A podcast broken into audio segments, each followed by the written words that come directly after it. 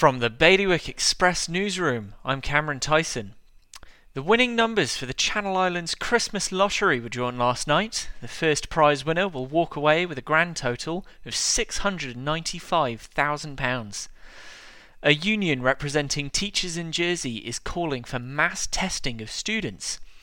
There have been cries for a tougher package of measures to protect pupils and staff when they return in January. In Guernsey, deputies have agreed to increase the income support limitation by £40 a week. This increase is expected to lift 69 children in the bailiwick out of poverty.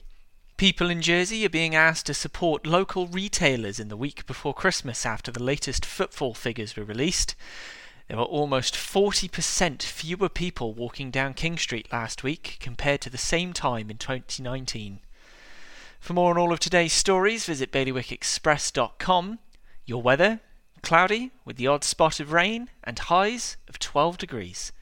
That's Bailiwick Radio News, sponsored by smarterliving.je. Well, the garden looks good this year, but it would definitely smell better if we got rid of that oil tank. We could fit an air source heat pump in there and have room to spare. I've heard they're very efficient.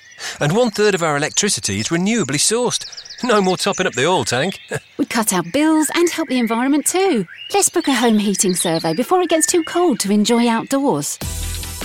Islanders are already making the switch to a greener future.